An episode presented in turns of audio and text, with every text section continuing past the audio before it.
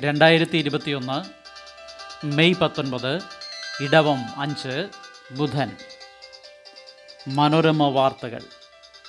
വായിക്കുന്നത് ജി. രവി. പതിനേഴ് പുതുമുഖങ്ങൾ. C P എമ്മിന് പത്ത് സി പി ഐക്ക് നാല്. M P Rajesh സ്പീക്കറാകും Chittayam deputy speaker. N C പിയിൽ നിന്ന് ശശീന്ദ്രൻ തന്നെ. രണ്ടാം പിണറായി മന്ത്രിസഭയ്ക്ക് രൂപമായി. ഘടകകക്ഷി മന്ത്രിമാരെ കൂടി കണക്കിലെടുത്താൽ ഇരുപത്തിയൊന്ന് അംഗ മന്ത്രിസഭയിൽ പതിനേഴ് പേരും പുതുമുഖങ്ങൾ. നിലവിലെ എല്ലാ മന്ത്രിമാരെയും സി പി എം ഒഴിവാക്കി. മുഖ്യമന്ത്രി പിണറായി വിജയനും മുൻമന്ത്രി കെ രാധാകൃഷ്ണനും ഒഴികെ പാർട്ടിയുടെ പത്ത് മന്ത്രിമാരും പുതുമുഖങ്ങൾ. സി പി ഐയുടെ നാല് മന്ത്രിമാരും പുതുമുഖങ്ങളാണ്. സി പി എം സംസ്ഥാന കമ്മിറ്റി അംഗവും മുൻ ലോക്സഭാ അംഗവുമായ എം ബി രാജേഷ് സ്പീക്കറാകും. സി പി ഐ സംസ്ഥാന കൗൺസിൽ അംഗം ചിറ്റയം ഗോപകുമാർ ഡെപ്യൂട്ടി സ്പീക്കറുമാകും. കേന്ദ്ര കമ്മിറ്റി അംഗങ്ങളായ M V Govindan K Radhakrishnan സംസ്ഥാന സെക്രട്ടേറിയറ്റ് അംഗങ്ങളായ K N Balagopal P Rajeev സംസ്ഥാന കമ്മിറ്റിയിലുള്ള V N Vasavan Saji Cherian V Sivankutty P A Muhammad Riyas ഇടതു സ്വതന്ത്രൻ V Abdurahiman R Bindu Veena George എന്നിവരാണ് C P M മന്ത്രിമാർ. ബാലഗോപാൽ രാജീവ് റിയാസ് ബിന്ദു എന്നിവർ M L എമാരാകുന്നതും ആദ്യം. വകുപ്പുകൾ ഇന്ന് സംസ്ഥാന സെക്രട്ടേറിയറ്റ് തീരുമാനിക്കും.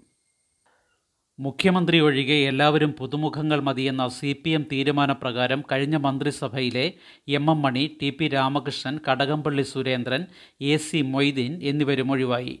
കെ കെ ശൈലജയെ നിയമസഭാ കക്ഷി വിപ്പായും ടി പി രാമകൃഷ്ണനെ സെക്രട്ടറിയായും നിശ്ചയിച്ചു.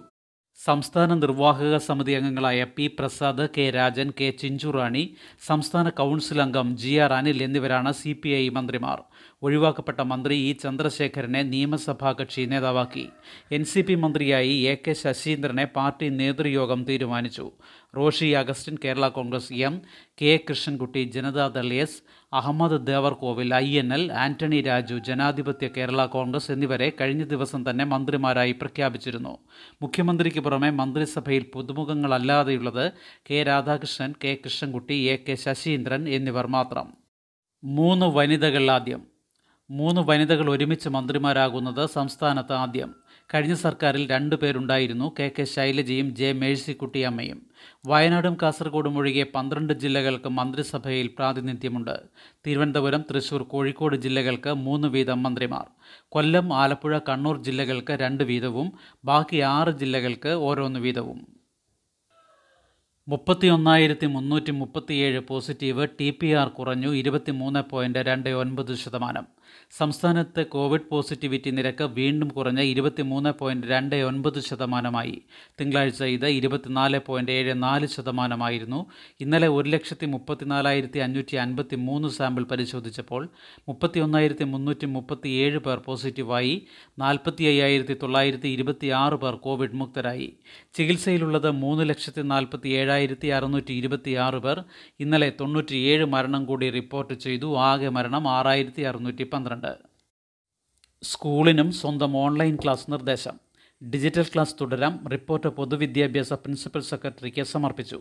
കോവിഡ് വ്യാപന സാഹചര്യത്തിൽ പുതിയ അധ്യയന വർഷവും സ്കൂളുകൾ തുറക്കാനായില്ലെങ്കിൽ കേന്ദ്രീകൃത ഡിജിറ്റൽ ക്ലാസുകൾക്കൊപ്പം അതത് സ്കൂൾ അധ്യാപകർ നേരിട്ടും ഓൺലൈൻ ക്ലാസുകൾ നടത്തണമെന്ന നിർദ്ദേശം. KITE Victers channel CEO K Anvar Sadath പൊതുവിദ്യാഭ്യാസ പ്രിൻസിപ്പൽ സെക്രട്ടറി മുഹമ്മദ് ഹനീഷിന് സമർപ്പിച്ച റിപ്പോർട്ടിലാണ് ഇതുൾപ്പെടെയുള്ള നിർദ്ദേശങ്ങൾ.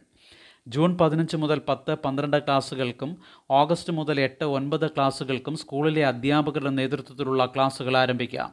ഇതിനായി G Suite for education platform customise ചെയ്ത് നൽകാമെന്നും റിപ്പോർട്ടിൽ പറയുന്നു. മറ്റു പ്രധാന നിർദ്ദേശങ്ങൾ ജൂൺ ഒന്നിന് ക്ലാസ് ആരംഭിക്കുകയാണെങ്കിൽ കഴിഞ്ഞ വർഷം പഠിച്ചതും തുടർ പഠനത്തിന് ആവശ്യമുള്ളതുമായ ഭാഗങ്ങൾക്ക് അതായത് ബ്രിഡ്ജ് കോഴ്സിന് ആദ്യ ക്ലാസ്സുകളിൽ ഊന്നൽ നൽകണം.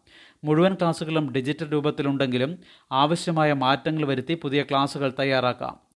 സാധ്യമായ സ്ഥലങ്ങളിൽ കോവിഡ് മാനദണ്ഡം പാലിച്ച് പ്രാദേശിക പഠന കേന്ദ്രങ്ങൾ ഒരുക്കണം. തൊട്ടടുത്ത സ്കൂളുകൾ അങ്കണവാടികൾ ഗ്രന്ഥശാല എന്നിവ ഇതിന് പ്രയോജനപ്പെടുത്താം. അധ്യയന വർഷം മുഴുവൻ ഡിജിറ്റൽ ക്ലാസുകൾ വേണ്ടിവരുമെന്ന അനുമാനത്തോടെ ഓരോ ടേമിലെയും പാഠഭാഗങ്ങൾ തീരുമാനിച്ച് ടൈം ടേബിൾ പ്രസിദ്ധീകരിച്ചാവണം ക്ലാസുകൾ സംപ്രേക്ഷണം ചെയ്യേണ്ടത്. കുട്ടികൾക്കുള്ള പഠന പ്രവർത്തനങ്ങൾ വർദ്ധിപ്പിക്കണം. ഓരോ ക്ലാസ്സിനു ശേഷവും ഏതാനും മിനിറ്റിൽ അധ്യാപകർക്കും രക്ഷിതാക്കൾക്കുമുള്ള നിർദ്ദേശങ്ങൾ നൽകണം. ക്ലാസ് അസൈൻമെന്റുകൾ വർക്ക്ഷീറ്റുകൾ തുടങ്ങിയവ സമഗ്ര പോർട്ടലിൽ തുടർച്ചയായി ലഭിക്കണം.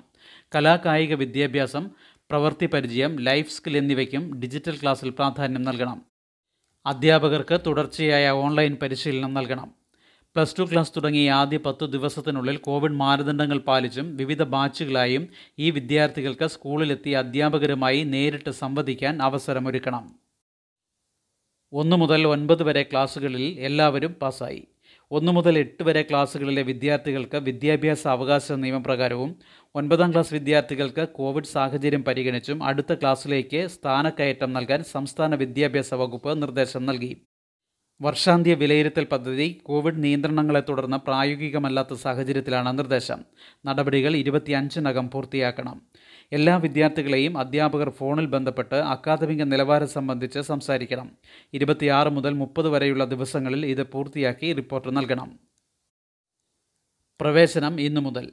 സർക്കാർ എയ്ഡഡ് അൺഎയ്ഡഡ് സ്കൂളുകളിലെ അടുത്ത അധ്യയന വർഷത്തേക്കുള്ള പ്രവേശന നടപടികൾ ഇന്ന് ആരംഭിക്കും സമ്പൂർണ പോർട്ടൽ വഴിയോ സ്കൂളുകളുമായി ഫോണിൽ ബന്ധപ്പെട്ടോ പ്രവേശനം നേടാം. രേഖകൾ ലോക്ക്ഡൗണിന് ശേഷം എത്തിച്ചാൽ മതി. ആധാർ നമ്പർ ലഭിച്ച കുട്ടികളുടെ നമ്പർ ചേർക്കണം. ഗാസയിൽ യൂണിവേഴ്സിറ്റി കെട്ടിടം തകർത്തു. ഹമാസ് റോക്കറ്റ് ആക്രമണത്തിൽ രണ്ടുപേർ കൊല്ലപ്പെട്ടെന്ന് ഇസ്രായേൽ. ഗാസയിൽ ഇസ്രായേലിന്റെ ആക്രമണത്തിന് ശമനമില്ല. ചൊവ്വാഴ്ച ഇസ്ലാമിക് യൂണിവേഴ്സിറ്റി പ്രവർത്തിക്കുന്ന ആറുനില കെട്ടിടം ഇസ്രായേൽ വ്യോമാക്രമണത്തിൽ തകർത്തു. ആളപായമില്ല. ഈ മാസം പത്തിന് സംഘർഷം തുടങ്ങിയ ശേഷം ആദ്യമായി ചൊവ്വാഴ്ച ഗാസയിൽ മരണം റിപ്പോർട്ട് ചെയ്തില്ല. അതേസമയം ഹമാസ് നിയന്ത്രിത പ്രദേശങ്ങളിൽ നിന്ന് ഉണ്ടായ റോക്കറ്റ് ആക്രമണങ്ങളിൽ രണ്ടുപേർ കൊല്ലപ്പെട്ടതായും പത്തു പേർക്ക് പരിക്കേറ്റതായും ഇസ്രായേൽ പറഞ്ഞു. വെടിനിർത്തൽ ശ്രമങ്ങൾ നിലച്ച അവസ്ഥയിലാണ് ഗാസ. ജൂതരും പാലസ്തീനികളും തമ്മിൽ തെരുവിൽ ഏറ്റുമുട്ടുന്ന അവസ്ഥയുണ്ടായതോടെ സംഘർഷം വർഗീയ കലാപമായി മാറി. വാഹനങ്ങളും കെട്ടിടങ്ങളും പരസ്പരം തകർത്തു. കഴിഞ്ഞ പത്തിന് സംഘർഷം തുടങ്ങിയ ശേഷം ഇതേവരെ ഇരുന്നൂറ്റി പതിമൂന്ന് പലസ്തീനികളാണ് ഇസ്രായേലിന്റെ വ്യോമാക്രമണത്തിൽ കൊല്ലപ്പെട്ടതെന്ന് ഗാസ ആരോഗ്യ മന്ത്രാലയം അറിയിച്ചു. ആയിരത്തി നാനൂറ്റി നാൽപ്പത് പേർക്ക് പരിക്കേറ്റു. അതേസമയം അറുപത്തിയഞ്ച് ഹമാസ് കേന്ദ്രങ്ങൾ ലക്ഷ്യമിട്ട് ആക്രമണം നടത്തിയെന്നും അറുപത് പോർവിമാനങ്ങൾ ഉപയോഗിച്ചെന്നും ഇസ്രായേൽ വ്യക്തമാക്കി. ഗാസയിൽ നിന്ന് തൊടുത്തുവിട്ട റോക്കറ്റുകളിൽ തൊണ്ണൂറ് ശതമാനവും തകർത്തതായും അവകാശപ്പെട്ടു. ഹമാസ് നടത്തിയ റോക്കറ്റ് ആക്രമണങ്ങളിൽ ഒരു അഞ്ചു വയസ്സുകാരൻ ഉൾപ്പെടെ പത്ത് ഇസ്രായേൽ പൗരന്മാരാണ് കൊല്ലപ്പെട്ടത്. അതേസമയം ഗാസയിലെ പാലസ്തീൻകാരോട് ഐക്യദാർഢ്യം പ്രഖ്യാപിച്ച് ഇസ്രായേലിലും ഈസ്റ്റ് ജെറുസലേമിലും വെസ്റ്റ് ബാങ്കിലുമുള്ള പാലസ്തീൻകാർ പണിമുടക്കി. ചുഴലിക്കാറ്റ് ദുർബലമായി.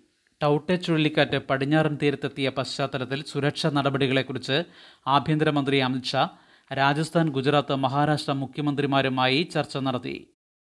ജനങ്ങളുടെ ജീവന് സുരക്ഷയൊരുക്കാൻ കേന്ദ്ര സർക്കാരിന്റെ എല്ലാ സഹായവും അദ്ദേഹം വാഗ്ദാനം ചെയ്തു. പലയിടങ്ങളിലുമുണ്ടായ നാശനഷ്ടങ്ങൾ യോഗത്തിൽ വിലയിരുത്തി ഇന്നലെ രാത്രിയോടെ ചുഴലിക്കാറ്റിന്റെ ശക്തി കുറഞ്ഞു. എഴുപത് കിലോമീറ്ററായി വേഗം കുറഞ്ഞ് ദുർബലമായ ചുഴലിക്കാറ്റ് ഇന്ന് രാജസ്ഥാനിലും നാളെ പടിഞ്ഞാറൻ ഉത്തർപ്രദേശിലും ഡൽഹിയിലും എത്തുമെന്നാണ് സൂചന. ഡൽഹിയിൽ ഓറഞ്ച് അലർട്ട് നൽകി. ഗുജറാത്തിൽ ഏഴ് പേരുടെ ജീവൻ അപഹരിച്ച ചുഴലിക്കാറ്റ് സംസ്ഥാനത്ത് കനത്ത നാശമാണ് വിതച്ചത്. അഹമ്മദാബാദ് നഗരമടക്കം പല പ്രദേശങ്ങളെയും കനത്ത മഴ വെള്ളത്തിലാക്കി. പതിനാറായിരം വീടുകളാണ് നശിച്ചത്. രണ്ട് ലക്ഷം പേരെ മാറ്റി പാർപ്പിച്ചു ഓട്ടിസ്റ്റിക് യുവാക്കൾക്ക് സൗജന്യ തൊഴിൽ പരിശീലനം. പത്ത് പതിനാറ് മാസത്തെ പരിശീലന പരിപാടിയുമായി കേഡർ. ഓട്ടിസ്റ്റിക് യുവാക്കൾക്കായി തിരുവനന്തപുരത്തെ centre for autism and other disabilities rehabilitation research and education അതായത് കേഡർ സൗജന്യ തൊഴിൽ പരിശീലനം നൽകുന്നു. ഓട്ടിസം ബാധിതർക്ക് വിവിധ തൊഴിലുകൾ ചെയ്യാനുള്ള വൈദഗ്ധ്യം സൃഷ്ടിക്കുകയാണ് ലക്ഷ്യം. പത്ത് പതിനാറ് മാസം നീളുന്ന പരിശീലന പരിപാടിയുടെ തുടക്കത്തിൽ ലൈഫ് സ്കില്ലുകൾ ആശയവിനിമയ ശേഷി ഒക്യുപ്പേഷണൽ തെറാപ്പി തുടങ്ങിയവയിൽ പരിശീലനം നൽകും. തുടർന്ന് കൃത്യമായ തൊഴിലുകൾക്കുള്ള പരിശീലനവും അതിനുശേഷം അപ്രന്റീസ്ഷിപ്പിനുള്ള അവസരവും കേഡർ തന്നെ ഒരുക്കും. പതിനെട്ട് ഇരുപത്തിനാല് പ്രായപരിധിയിലെ പ്ലസ് ടു യോഗ്യതയുള്ളവർക്ക് അപേക്ഷിക്കാം തിരുവനന്തപുരം ശാസ്തമംഗലത്തുള്ള കേഡർ സെന്ററിൽ ജൂലൈ ഓഗസ്റ്റ് മാസത്തിൽ പരിശീലനം ആരംഭിക്കും. താൽപ്പര്യമുള്ളവർ info at cadre dot org എന്ന ഇമെയിലിലേക്ക് ബയോഡാറ്റയും ഡിസബിലിറ്റി സർട്ടിഫിക്കറ്റും അയക്കണം. എന്റെ സ്വപ്ന ജോലി എന്ന വിഷയത്തിൽ ചെറു കുറിപ്പും വേണം. അപേക്ഷിക്കാനുള്ള അവസാന തീയതി ജൂൺ പതിനഞ്ച്. ഫോൺ ഒൻപത് രണ്ട് പൂജ്യം ഏഴ് നാല് അഞ്ച് പൂജ്യം പൂജ്യം പൂജ്യം ഒന്ന്. ശുഭദിനം. നന്ദി.